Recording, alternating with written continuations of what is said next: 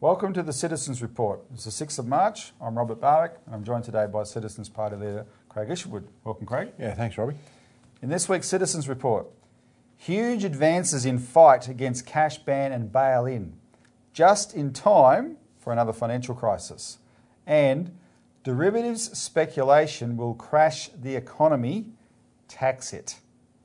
So, first, huge advances in fight against cash ban and bail in, just in time for another financial crisis. Today we've got a challenging show today, Yeah. Craig. We've got quite a few clips So much is happening, yeah. a lot of, lot of stuff's happening. We want the, pub, the viewers to see it. We've got quite a few clips we want to play, so we're going to be expeditious. And a lot of them relate to what's happened today, this week on bail, on the cash ban, sorry, Yeah. after the report came out a week ago, which we reported on the show then. But before we do, something, it's, it's, you know, ultimately even more significant potentially happened that we want, we want to give due weight to. And that's the fact that Thursday last week, 27th of February, Senator Malcolm Roberts introduced a bill, and it's the Banking Amendment Deposits Bill 2020.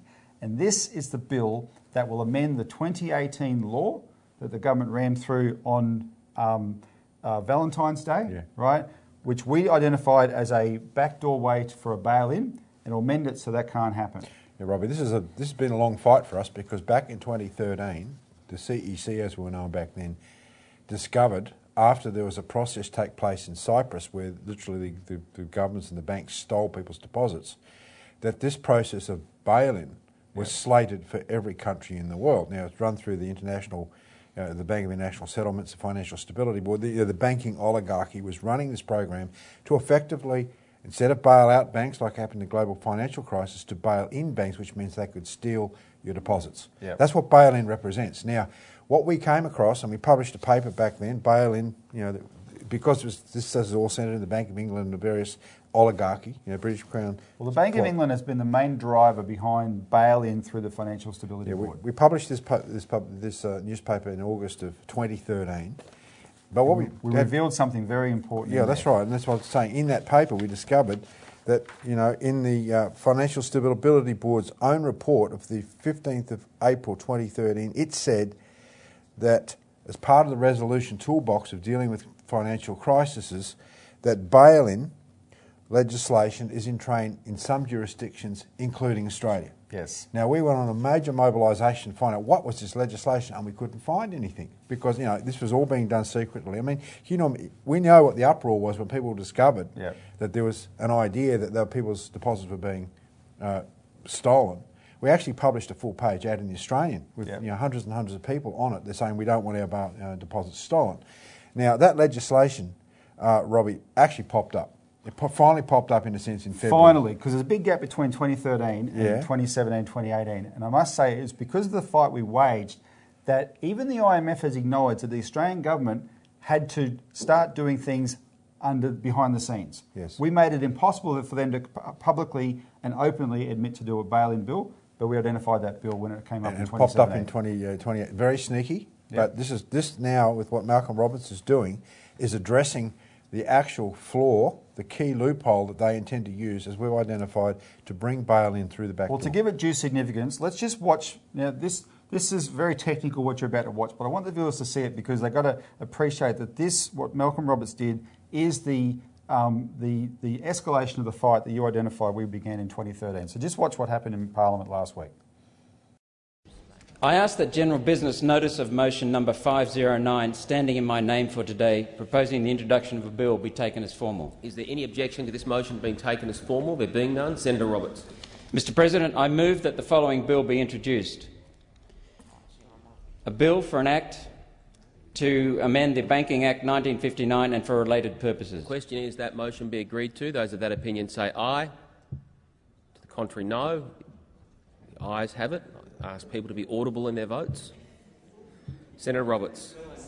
This bill may proceed without formalities and be now read a first time. The question is the bill be read a first time. Those of that opinion say aye. The contrary, no. The ayes have it. The clerk. The bill for an act to amend the Banking Act 1959 and for related purposes. Senator Roberts. I move that this bill be now read a second time and I seek leave to table an explanatory memorandum relating to the bill. Is leave granted? Leave is granted. Senator Roberts. Mr President, I table an explanatory memorandum and I seek leave to have the second reading speech incorporated in Hansard and to continue my remarks. Is leave granted? Leave is granted. Thank you, Senator Roberts. Senator Lambie, number 510. Now, in a second, I'm going to read you the speech that Malcolm Roberts didn't read out. He had it in, in, um, included in Hansard, and it's worth reading. But I just want to make this point about the legislation that Malcolm has introduced. It, it presents the government with a catch 22 because this government says that the bill they put in place two years ago is not a bail in law and won't be used to bail in deposits. We have said, hang on, there's a, there's a loophole there that could be exploited in a crisis for precisely that, especially given this is what they've been pushing since 2013, demanding all countries do, have this ability to bail in deposits. So, either the all that the bill that Malcolm Roberts introduced does is close up that loophole. So that cannot, that law cannot be used to bail in deposits. And either the government, if it's honest, will support the bill, right, and accept the, that it's good to clarify this in legislation, or if it opposes the bill, it will be exposing that they're not being honest and what the true agenda is. Right? That's, that's what is, is now before the government in Parliament. And of course, this fight is one and the same with the cash ban because this is what cash bans are for to lock people in banks so that policies like bail in and negative interest rates cannot be avoided. But for the sake of time, let me read Malcolm Roberts' speech, Craig, and you can comment as I go through. This bill will avoid doubt as to the meaning and intent of various provisions in the Banking Act 1959 in relation to bail in. Bail ins are where money held in bank accounts is taken by the bank and converted to shares in the bank. This happens when banks are under extreme pressure during such events as the GFC. The effect of the Banking Amendment Deposits Bill 2020 will be 1. To confirm that the conversion and write off provisions of the Banking Act 1959 do not apply to deposit accounts as defined in the bill, and 2 to confirm that nothing in the Banking Act 1959 or any other Commonwealth legislation extends power to APRA to implement or authorise or direct the implementation of bail in in respect of deposit accounts as defined in the bill. So that's, that's the guts of the bill. Um, and, then, and then Malcolm Roberts elaborates slightly more on that. So just jumping forward, he continues. I want to make it perfectly clear that money in deposit accounts held by our banks on behalf of every, everyday Australians cannot be taken from them. Our banks should not need bailing out. We have a banking oligopoly with the most profitable banks in the world. Yet this government produced legislation in 2019 that went right to the issue of bank bail ins. Is the government worried that about the bank's reliance on real estate to support their loan book? Certainly the value of Australian banks' mortgage loan book has risen from 400 billion to 2 trillion since 2000. 2 trillion in mortgages trillions more in exposure to securitized instruments, which means, as we know, derivatives, etc. Yeah. Remember when banks lent to small business? Remember when they had a diversified loan book that insulated them against downturns and disasters? Not in 2020, Mr. President, Malcolm Roberts says. In allowing their loan book to become so narrow, our banks are displaying a level of recklessness that may come back to bite them. The law from 2018 was designed to make sure that should a catastrophic event occur, the damage would accrue not to the banks but to their customers. One Nation is introducing this bill with a simple message hands off the savings of hard-working Australians. All right, let's, let's take a break and we'll resume this after the break.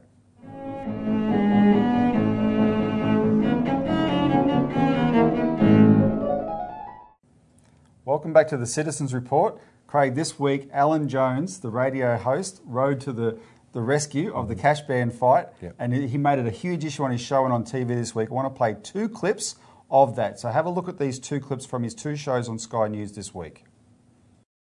Now, look, I mentioned earlier today in my radio program that this hasn't received a lot of attention, but it should. In fact, I learned about this by chance when someone bailed me up at Melbourne Airport, and to be honest, I didn't know what he was talking about.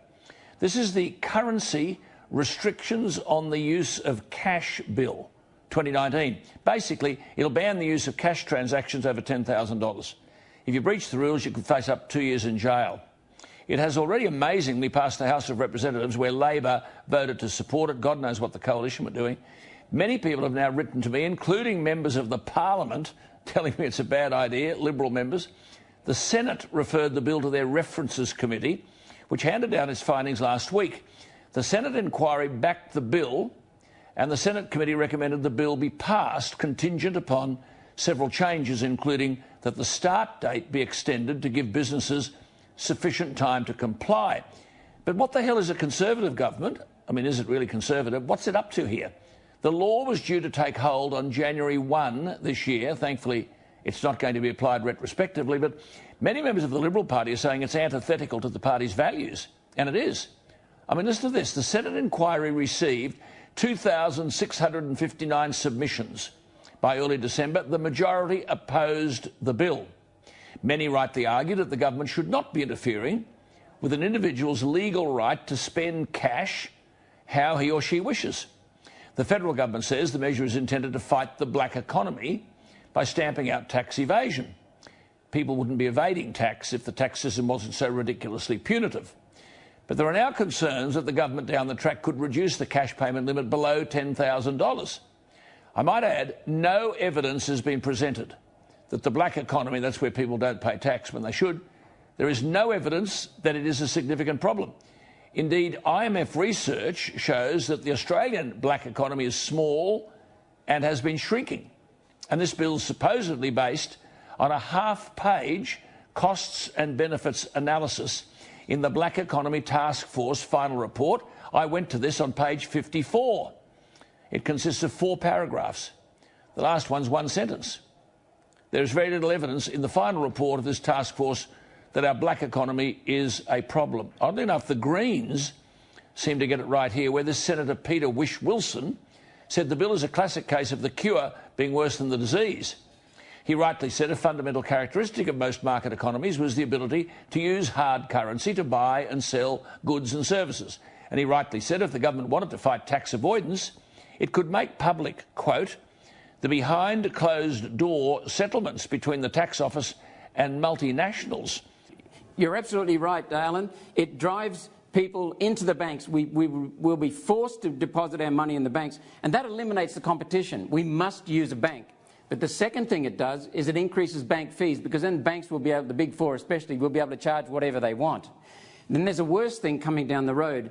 It's already happening in Europe, it's happening in Japan, Germany, Switzerland, of all places, negative interest rates. Negative interest rates are where the depositor pays the bank for the, for the uh, opportunity to, to deposit money in the bank. When there's no more cash, mate, you've got to throw it in the bank where you'll get charged fees and you'll be charged fees for transferring and paying people. I mean, this is absurd. Right now, I can go without fees and just pay someone cash.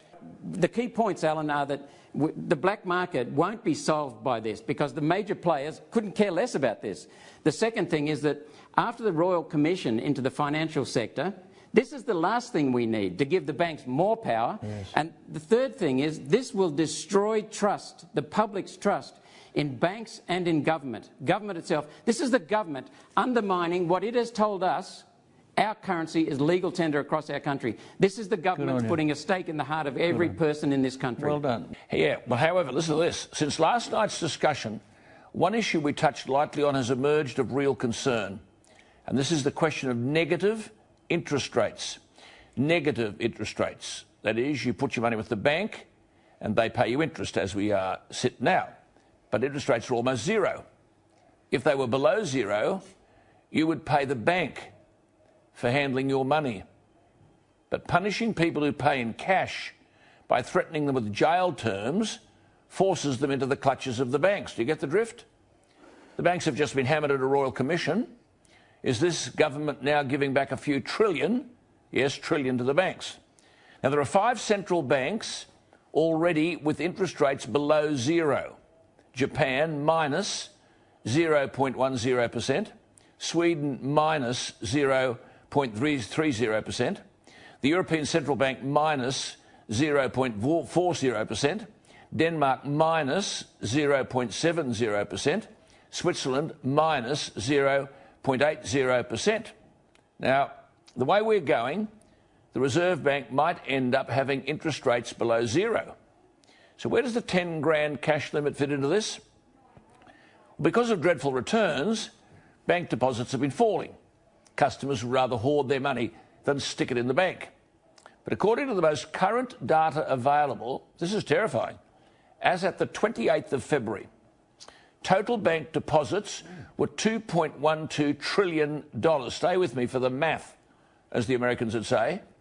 When an economy has interest rates below zero, the banks are offering their deposit customers interest rates below zero. So a negative interest rate of, say, minus 0.25% means you would be paying the banks.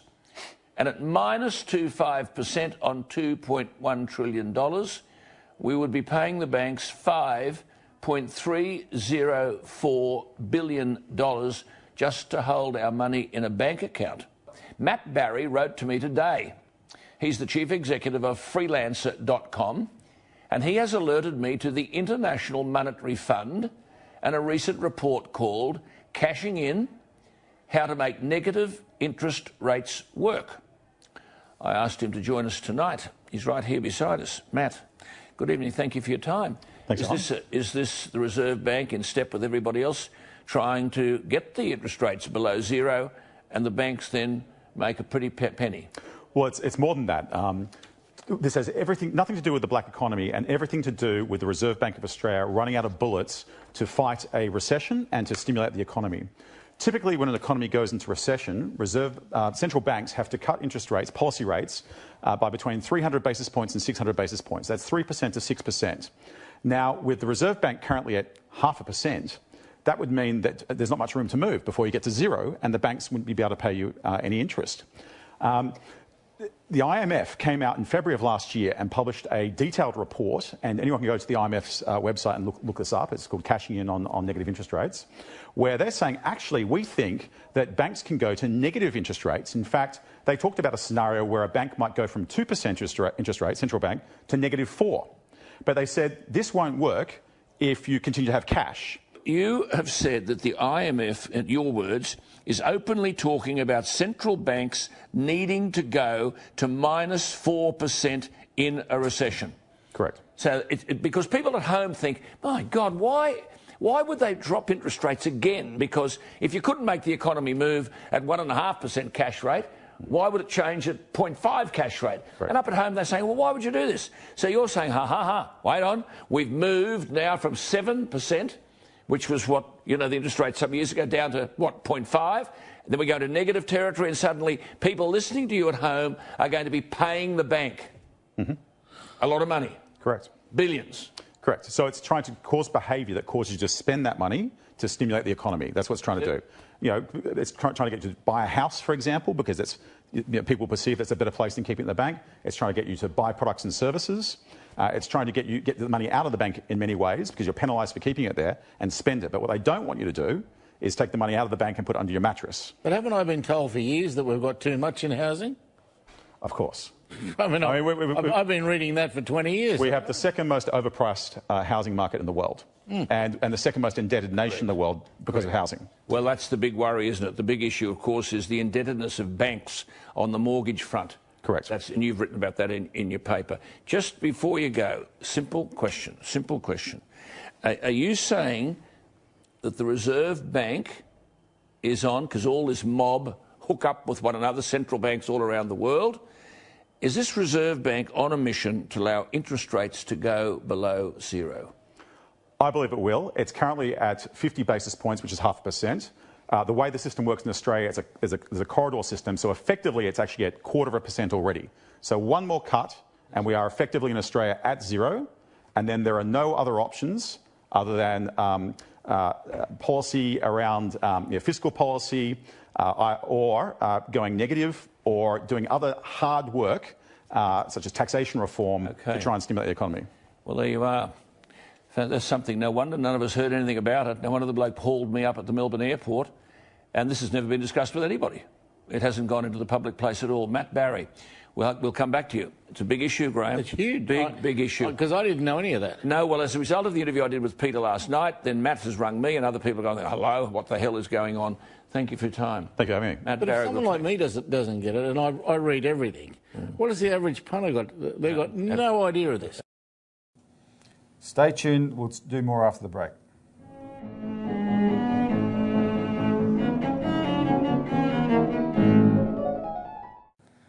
Welcome back to the Citizens Report. Craig, before we get on to the tax topic, one more clip. This one's from Bob Katter that he in a press conference he gave this week in Parliament. Let's just have a look at that. So I'm going to pay $20,000, $19,000 to Edward, and he's going to give me $19,000 in gold bullion. Our right to legal tender has been taken off us. You must understand that your right to this legal tender is being taken off you. It is the bank's decision whether you make this or any other. The banks are controlling your money from now on. If it's cashless society, then the banks control your life. And if you think the bank's not going to use that power, well, well read, read the Fin Review. And when the average bloke out there, working hard to make a quid, finds out that his bank's got control of his money, then, then God help the politician. Really wasn't until this week when I started getting those telephone calls that I understood the full ramifications of what is taking place here. If you've got no cash, you've got no legal tender, then the banks control your life. They're going to have control of your money, not you. And if you try and take it out, the money out, and use it, sorry, sorry, babe, you can't do that anymore. All right, so that Bob, what Bob did then was picked up on Australian Associated Press and reported all around Australia. Um, uh, I want to highlight the fact, Craig, that Alan Jones and his intervention on radio, the biggest, the biggest radio ch- show in Australia and on Sky News is so crucial. But he kept emphasising this one point that he was confronted by a person at the Melbourne airport on Yeah. this, right? And this is key. In other words, the, the, the mobilisation that we've been on, that the viewers have participated in, and people are fired up about this, the media has blocked it out. Look at what Richo said. I- That's why I included that part of the. Richo said, I read everything and I didn't know about this, right? we but now, um, so, it, and it's funny, some people interpreted the final report of the, of the Senate inquiry as, oh, it's all over, Labor's going to support it. There's been more turmoil behind the scenes in Parliament this week following that than any other time, and the government has a mutiny on its hands behind the scenes. Alan Jones keeps referencing the fact that it's Liberals talking to him, right? So this fight is far from over. We're going to pursue it all the way to the end. Keep calling your members of parliament and demanding they don't support this cash ban bill. Um, and just on the just to refer back to the bail-in thing, the other the point I want to make people to do there, we're going to put a link below in the comments on on YouTube to our petition. We have got a bail-in petition. Sign it and share it widely. We need to get that out everywhere, right? Because we have to fight these two fights at the same time, but they're one and the same. But just quickly, one of the things we, if you haven't received a copy of our alert service yet, call in for a free copy of this week's. On the back, we have this section, a just tax solution, and it's all about the two types of taxes we're proposing withholding tax for corporations because multinationals send all their money overseas to mm-hmm. tax havens to pretend they don't make profits. One way to start to start making sure they actually contribute something is through a withholding tax. The bigger issue though, that'll raise 16 billion in 5 years. The bigger issue though is taxing speculation, especially derivative speculation. And our derivative speculation tax, we show here how it will raise 104 billion dollars based on the latest figures. 104 billion dollars. In other words, the government, if, if they need revenue, they can get it from in fair and just ways without needing totalitarian cash bans Yes. to, to, to um, uh, put us in this surveillance police state to get extracted from the little guy. That's right. That's the bottom line. So this is the sort of thing we need politicians to start thinking about as well, so they don't get away with these with the policy like the cash ban. But I hope you enjoyed the show. We've run out of time, but we did want to squeeze in, you know, so you see it for yourself. Craig, thanks for joining us Yeah, this Rob. week. Thanks to the viewer. Join next week for more developments.